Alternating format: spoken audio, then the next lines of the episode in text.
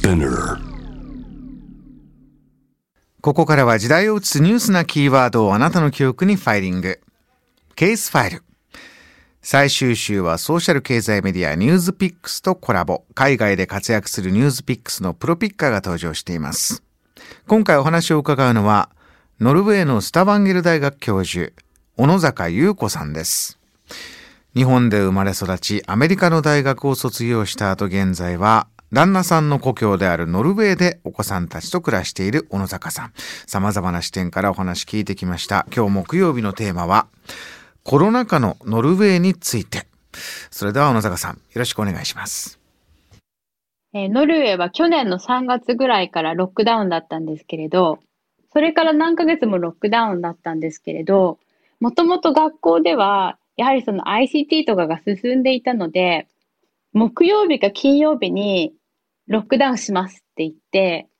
月曜日にはもうオンライン授業が始まっていました。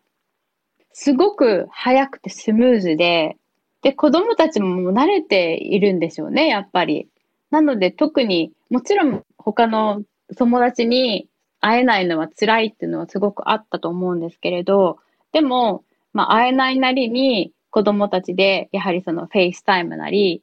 Zoom なりを通して一緒にグループワークをしたり、毎日こう先生や他の子供たちと一緒にオンラインだけれど一緒に授業をしていたので、もうだから朝8時半から夕方例えば3時とかまで毎日学校はあって、で、それがまあオンラインだった。あと、ノルウェーのそのコロナ政策のいいところってすごく臨機応変で、こう状況によってすぐに変えていけるんですね。なので、今ちょっと状況が悪くなってきたとなったらすぐにもう変えて、例えば子供の学校も今黄色から赤になったので、今週はオンラインです。みたいな感じで。で、来週また、まだ赤だったらそのままオンラインで行きますし、黄色に戻ったら学校に来ていいです。で、それも結構その自治体ごとにできるので、本当にその現場で判断して、国のガイドラインもしっかりしていて、なので、こうだったらこう。でもこうなったらこうっていう、こうシナリオがちゃんと明確にあって、で、それにまあ、沿って行動すると。で、それも変えても結構すぐに順応する能力があって、なのでそういう意味ではすごく臨機応変に対応してます。あマスクしてないですね。未だに。1メートルの距離を保てればマスクはしなくていいということになっていて、なので、距離が保てていればマスクはしないんですよ。みんな。なので今、職場でもマスクをしてる人は一人もいないですね。1メートル以上距離を空けて一緒にご飯を食べる。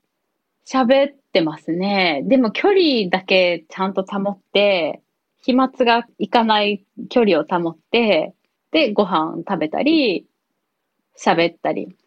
まあ、もともとやってなかったことなので、例えば日本みたいにマスクしてないマナー違反みたいな文化がないじゃないですか。もともと。なので、距離がとにかく第一で、距離を保つ。保てなかったらマスク。これは国によって違うんですね。いやー、ですからマスクの話にしても、もちろんその行き過ぎた、えー、なんていうんですか、自粛警察、マナー警察みたいな話も取り上げられることありますけど、基本的にはあの一生懸命分科会の方とかがね、いろんな医学的なデータをもとに、えー、これマスクやった方がいいということを推奨してずっと来てますから、ノルウェーはノルウェーでもちろんきっとそういう専門家の方がいろいろその風土と、えー、人々の生活と考えてこうやってるっていうことですから、本当に、まあこのコロナの状況、こうやって日本とノルウェー比べただけでも、これだけ違うということです。えー、今週は小野坂さんのお話でノルウェーのいろいろなことを教えていただきまして。ありがとうございました。以上、ケースファイルでした。